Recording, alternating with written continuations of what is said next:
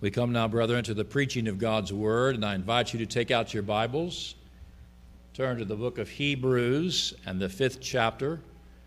The book of Hebrews and the fifth chapter. And I'll be reading and then preaching this morning on verses 1 through 10. Actually, this is the second part of a sermon entitled Christ, a Priest Forever. So I'll be focusing specifically on verses 5 through 10, but I want to read verses 1 through 10 for the full context this morning. Hebrews chapter 5, verses 1 through 10. And I invite you to read along silently as I read aloud this morning. Here we read, beginning in verse 1 For every high priest chosen from among men is appointed to act on behalf of men in relation to God to offer gifts and sacrifices for sins. He can deal gently with the ignorant and the wayward, since he himself is beset with weakness. Because of this, he is obligated to offer sacrifice for his own sins, just as he does for those of the people. No one takes this honor for himself, but only when called by God, just as Aaron was. So also Christ did not exalt himself to be made a high priest, but was appointed by him who said to him, You are my son, today I have begotten you. As he says also in another place, You are a priest forever, after the order of Melchizedek. In the days of his flesh, Jesus offered up prayers and supplications with loud cries and tears to him who was able to save him from death and he was heard because of his reverence. Although he was a son, he learned obedience through what he suffered. And being made perfect, he became the source of eternal salvation to all who obey him, being designated by God a high priest after the order of Melchizedek. Let's pray. Our God and Father, we thank you for your mercy and grace today. Thank you for bringing us here to worship you together as the family of God, to worship you in spirit and in truth. And we would ask now for the work of the Holy Spirit, that He would be our teacher and guide, and that He would show us wondrous things from your word this morning, that He would grant us understanding of the text that we're going to consider, that He would renew our minds according to your truth, that He would stir up within us a love for the Lord Jesus and a desire to do His will in all the things that we do and say. For we ask these things this morning in Jesus' name. Amen. Beloved, to be a high priest in ancient Israel was to minister, as it were, between two different worlds. For on one hand, the high priest was a representative of God. And what he did, he did first and foremost in the service of God. And for this reason, the high priest had to meet all the qualifications that God mandated for his holy office. For not only was it required that he be chosen from the right family, from the right priestly line, but he also had to have the right appointment, having been formally recognized and set apart before the nation as that one individual, that one office bearer who would offer sins and sacrifices for the sins of the people. For he could not appoint himself to this office, but his office was God given. And what he did in fulfilling his office, he did as a means of communicating God's will to God's people. In fact, we could say that through the presence of the high priest in Israel, heavenly realities were brought down to the earth as the high priest and his ministry reminded the people of what the world above required of them. Then, on the other hand, the high priest in Israel also stood as a representative of the people, not just a representative of God before the people, but a representative of the people, of those who dwelt on the earth below. For the high priest had to come from among the people. And he had to be a godly man, one who possessed the character that was needed to fulfill his holy calling. In fact, as we saw last Sunday, the high priest of Israel was required to possess three critical character traits in particular, which enabled him to minister effectively among the people. And you'll recall these, I trust. First, he had to be a man who was characterized by spiritual gentleness.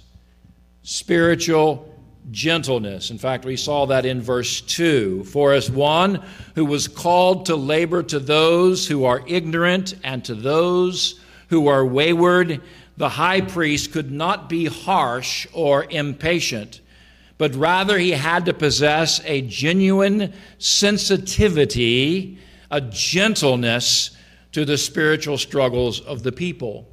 Then, secondly, the high priest in Israel had to be a man of genuine humility. A man of genuine humility, for not only was he to possess an awareness of his own weakness, which would keep him from boasting in his own strength, but he was not to be a man who sought honor for himself. Rather, his desire was to be for the honor of God and of heaven, and for the honor and the good of God's own people. For God's people did not need did not need a high priest who was only in his office for himself or for what he could personally gain from his office.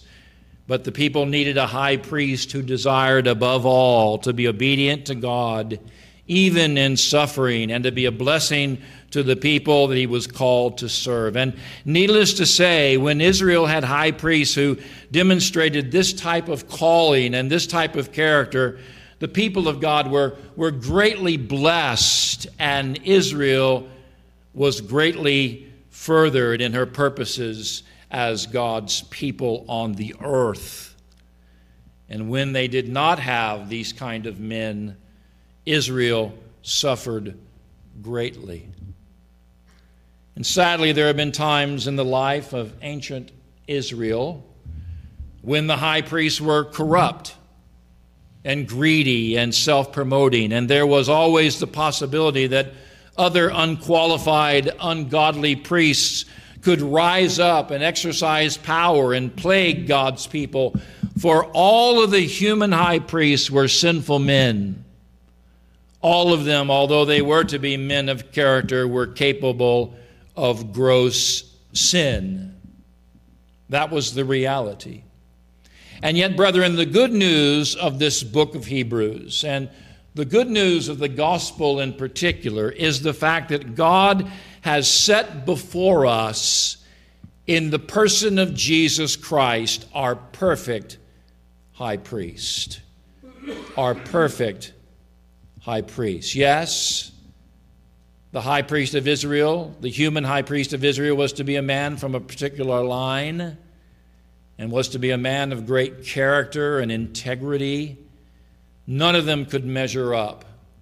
None of them could fit the bill completely, but one, according to Scripture, has measured up. One, according to Scripture, fulfills the bill completely, and that's Jesus Christ. For when it comes to all the qualifications that God imposed upon those who would be high priests in the Old Testament, Jesus Christ exceeded them all. Now, notice I use the word exceeded, not just met them all, but exceeded them all. And when it came to possessing the true character of a high priest before God and before men, Jesus possessed a, a gentleness and a meekness and a passion for the honor of God. Those are the three characteristics that we mentioned earlier. He had gentleness, meekness, and passion for the honor of God.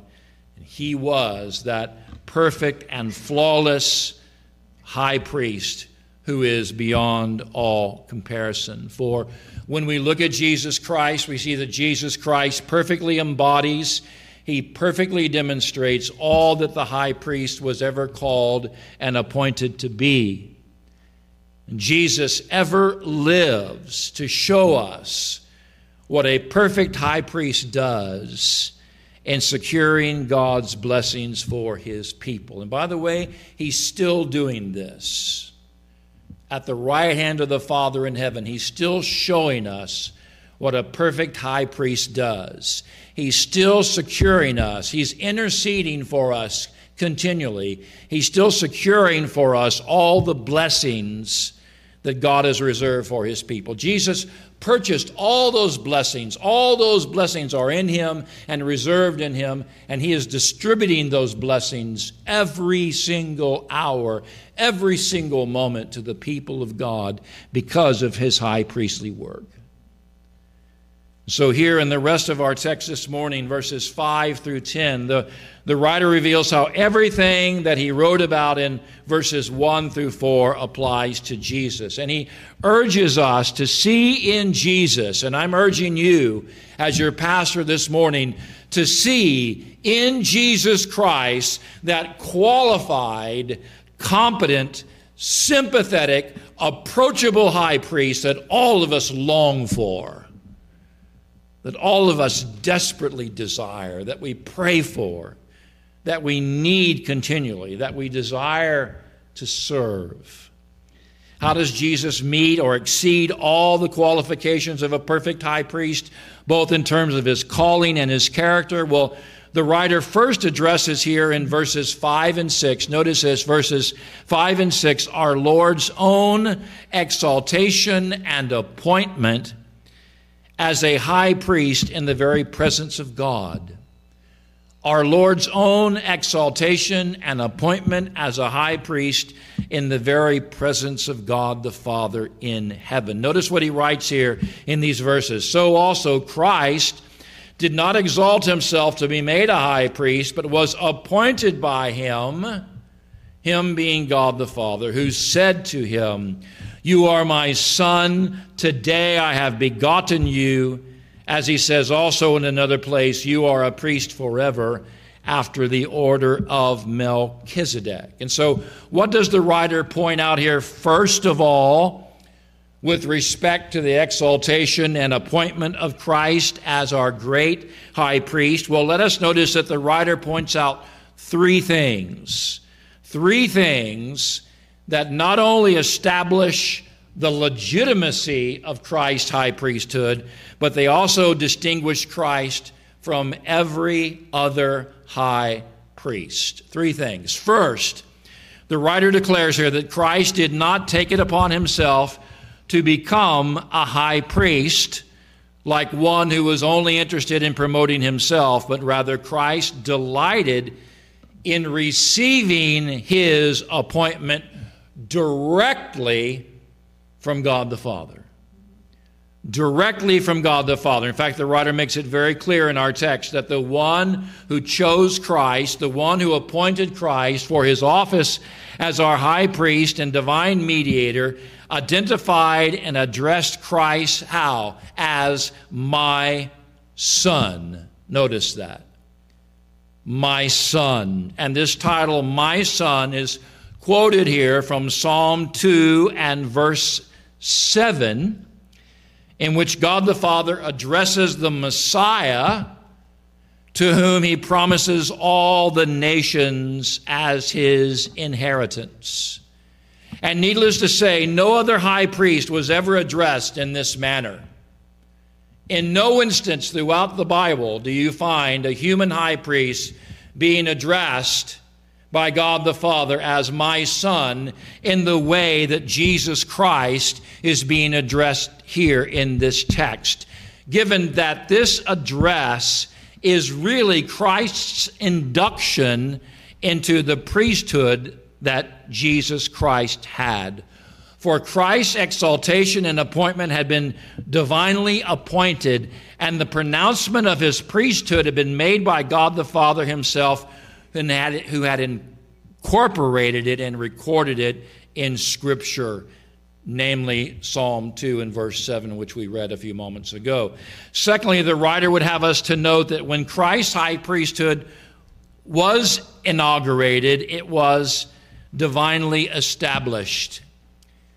It was divinely established. For when Christ was appointed as our high priest, the Father declared here, according to verse 5, Today I have begotten you.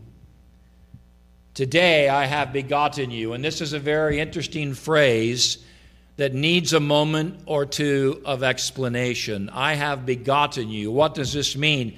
This is not a reference to Christ's human birth, nor is it a reference to a 24 hour day. Notice the text says, Today I have begotten you.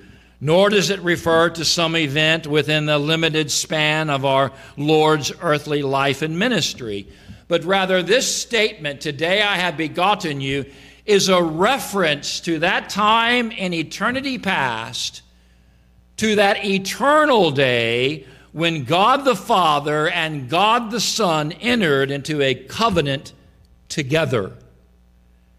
They entered into a covenant together, a covenant or agreement intended to save all those whom the Father had chosen for salvation. And under that covenant, which we call the covenant of redemption, God the Son agreed in obedience to God the Father to become a man, to become the mediator and the redeemer of God's elect. And upon that agreement, the Father declared to Christ, Today I have begotten you. Today I set you apart sovereignly and uniquely as my only begotten Son, as my beloved Son, in order that you might fulfill the divine mission that I have appointed for you and the divine mission that Jesus Christ so willingly accepted. What was that mission? Well, the answer is revealed in the third thing that the writer unfolds here in our sermon text and in verse 6 in particular, and that is our Lord's eternal priesthood.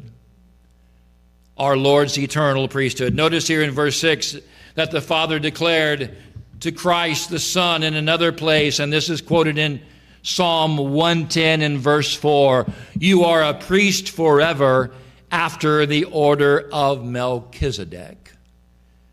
You are a priest forever after the order of Melchizedek. And of course, the order of Melchizedek, as we'll see more in the future, was a priestly order without beginning and without end an order which only Jesus Christ, as the eternal Son of God, could be a part of. And we'll learn more about this order because I've asked Brother Kevin to preach on Christ and Melchizedek when we get to Hebrews chapter 7, which is not far away.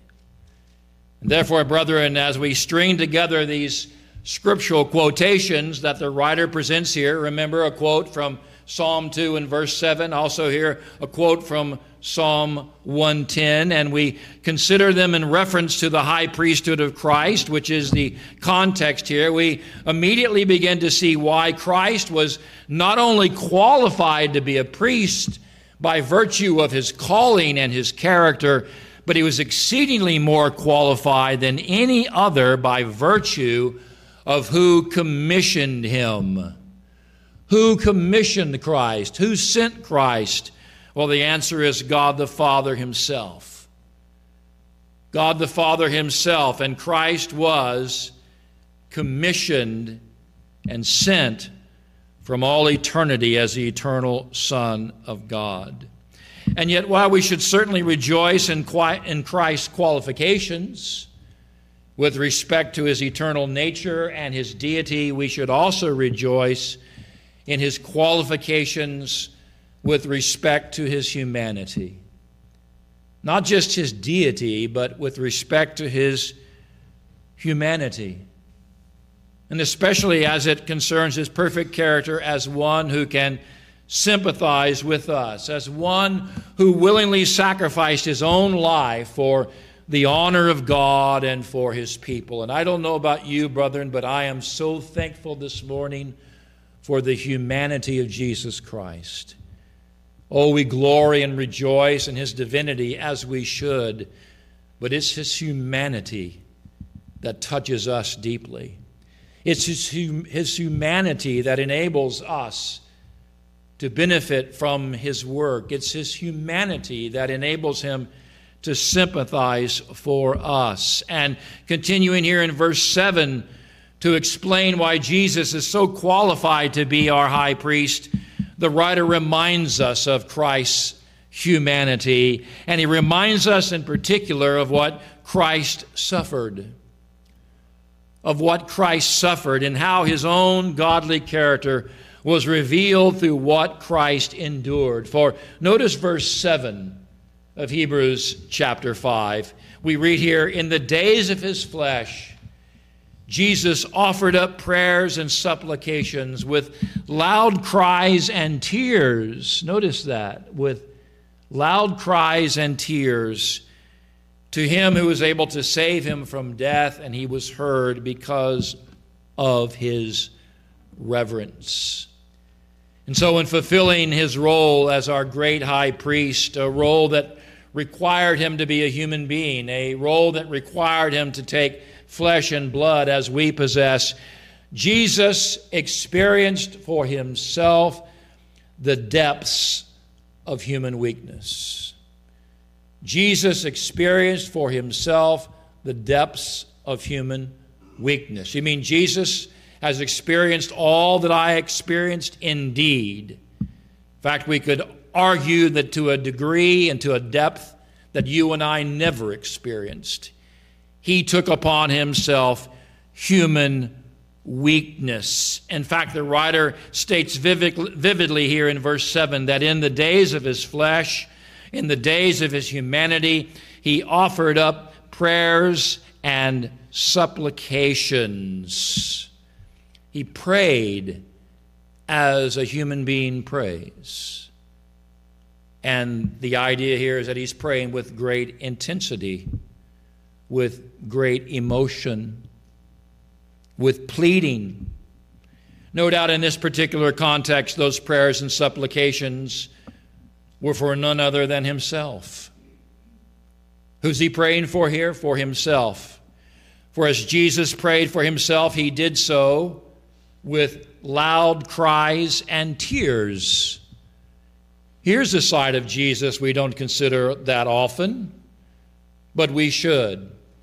Jesus is praying for himself with prayers and supplications with great intensity. He is praying for himself with crying and tears. Now, where did this take place? The writer of Hebrews doesn't indicate here in our, in our sermon text, but most commentators, considering the whole of the New Testament, see here in verse 7 a reference to our Lord's prayers for himself in the garden, remember? Where he prayed earnestly, where we're told back in the Gospels, namely in Matthew chapter 26 and verses 39 and 42, that Jesus prayed, and when he prayed, he prayed earnestly. He prayed with, with prayer, with, with supplication, with crying, with tears. And what did he say? He said, My Father, if it is possible, let this cup pass from me. Does that sound like a man who's feeling the depths of human weakness? Indeed. Nevertheless, he said, not as I will, but as you will. And we were also told in Luke chapter 22 and verse 44 that as Jesus offered up earnest prayers and supplications, his sweat was like drops of blood falling to the ground. Again, an indication of the earnestness, the intensity of his prayers. For even as Jesus interceded for himself, now it's amazing he's praying this way because he knows, as the Son of God, what the Father has revealed for his life. He knows that he can trust in his Father's care, and yet there is also this profound humility about our Lord that we see here in his human weakness.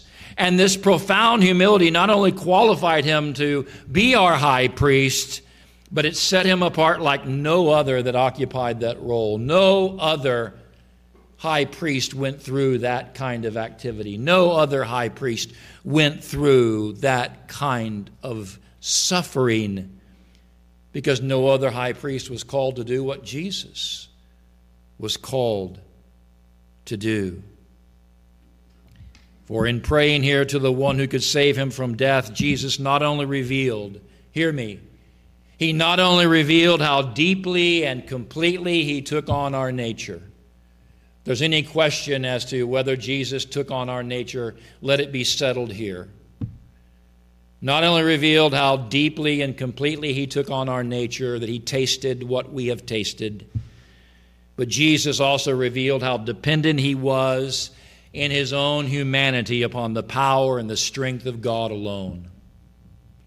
On the power and strength of God alone. When Jesus, in his humanity, cried out to his Father, he was sincere. He was dependent upon the Father's power and strength. In fact, we're told here at the end of verse 7 that it was because of his reverence it was because of his willingness to be humbled under the hand of his Father that, that Jesus was heard. Jesus was heard when he prayed. And of course, when the writer states that Jesus was heard, he does not mean that Jesus was saved from the agonies of a physical death, because we know that he suffered a physical death. We know that he was not delivered from the pain of his sacrifice, but rather Jesus was heard in the sense that the Father strengthened him. He was heard in the sense that he was allowed to finish his mission. The Father enabled Jesus to not only continue praying, but to persevere throughout the evening and even through the ordeal of his death upon the cross. For even as Jesus performed his priestly work praying in the garden, he not only demonstrated the full extent of his humanity, but he, he displayed the full extent of his humility as a faithful high priest had been called to do. You get the picture here? I mean, is Jesus qualified? Oh my, forever qualified. Did he go through it? Did he really taste it? Did he really experience? Oh my, did he ever? Did he ever? Then, secondly, not only did Jesus meet and exceed the qualifications for a high priest by confessing his own weakness, but he demonstrated his fitness for the role through his willingness to surrender whatever honor he was entitled to. His willingness to surrender whatever honor he was entitled to in order that he might accomplish the greater task of honoring his Father and his people. For Jesus would have to set aside his honor in order to bring salvation for us. For we read here in verses 8 through 10 of Hebrews 5 these words Although he was a son, Jesus learned obedience through what he suffered. And being made perfect, he became the source of eternal salvation to all who obey him, being designated by God a high priest after the order of Melchizedek. And so, what the writer is saying is this while Jesus had every right as the eternal Son to claim for himself a position of honor even before his resurrection and ascension, Jesus first chose instead the difficult path of humiliation. Jesus first chose instead the difficult path of complete submission. And in order to do so, Jesus, we're told here in verse 8, had to learn obedience through what he suffered. I want you to notice and note this statement that he learned obedience. For what is being declared here by the writer of Hebrews in that statement is indeed a great mystery a great mystery. For Jesus, as the eternal Son, had no need to learn obedience, since he had already pledged in obedience to God the Father in eternity past the covenant of redemption, which I mentioned earlier, right? It was all based upon the concept of obedience. And yet, there is a sense in which our Lord, in the fullness of his humanity, had to learn in surrendering his human will to that of his Father. He had to learn in surrendering his human will to that of his Father. And Jesus could not do that without the grace of God. He could not do so until he was placed within that garden and ultimately nailed to the cruel cross at Calvary. For there at the cross, especially, all that Jesus learned in obedience to the Father was on full display. We ask the question Was Jesus obedient to God? Look to the cross. Imagine Jesus hanging upon the cross. That's a display of obedience, if there ever was one. Full obedience on display, something that no one else could do, someone else could not earn that. Jesus earned the right to be the sole source of eternal salvation because of what he did through obedience. And is this truth significant? Indeed, it is. For here we find the rock solid theological foundation for all of our claims that there is no other way to be saved except through Jesus Christ. There is no other way to be saved except through Jesus Christ. For if our salvation required a humility that no man can display, and it did, and if our salvation requires a level of obedience and sacrifice that only Jesus could render, which it did, then only Jesus, only Jesus, as he is presented here in this passage in Scripture, could qualify as the one who could bring us salvation. Only Jesus. And yet, let us notice as well that Jesus is not the source of salvation to all men without exception. For while the good news of Jesus goes out to all, he is only the source of salvation to those who obey him. Notice that in verse 9. Jesus is only the source of salvation to those who obey him, verse 9. And therefore, in presenting the Lord Jesus before men in our preaching and presenting the Lord Jesus before men and women in our witnessing, we must declare the whole counsel of God. And what is the whole counsel of God? The whole counsel of God is that God is not only sovereign over salvation, but we must declare that men are fully responsible for obeying Christ for salvation. For if men are to obtain salvation, Christ alone is the source, and they must be obedient to obey him. And yet, we also know that men cannot obey Christ unless the Spirit of God gives them the power to do so. Then, lastly, we see here that not only do these things point to Christ as the sole source of salvation, but as the one priest who truly has no beginning and no end. The one priest who has no beginning and no end. In fact, his identification here at the end of our text, verse 10, as the one who's been designated by God a high priest after the order of Melchizedek, speaks to this fact. And it removes all doubt as to whether Jesus is an eternal high priest forever, which Jesus most certainly is. And again, as I mentioned earlier, we'll explore this more when we get to Hebrews chapter 7. However, for now, let us rest in the knowledge that Christ is not only qualified to be our priest, but he also displays what it means to be a priest with perfection with perfection. Therefore, let us not be hesitant in going to Him. That's the application. If He is qualified to be your priest, if He proved that He has the competence to be your priest, that He has the willingness to be your priest, that He is your priest with perfection, how can you be hesitant to go to Him?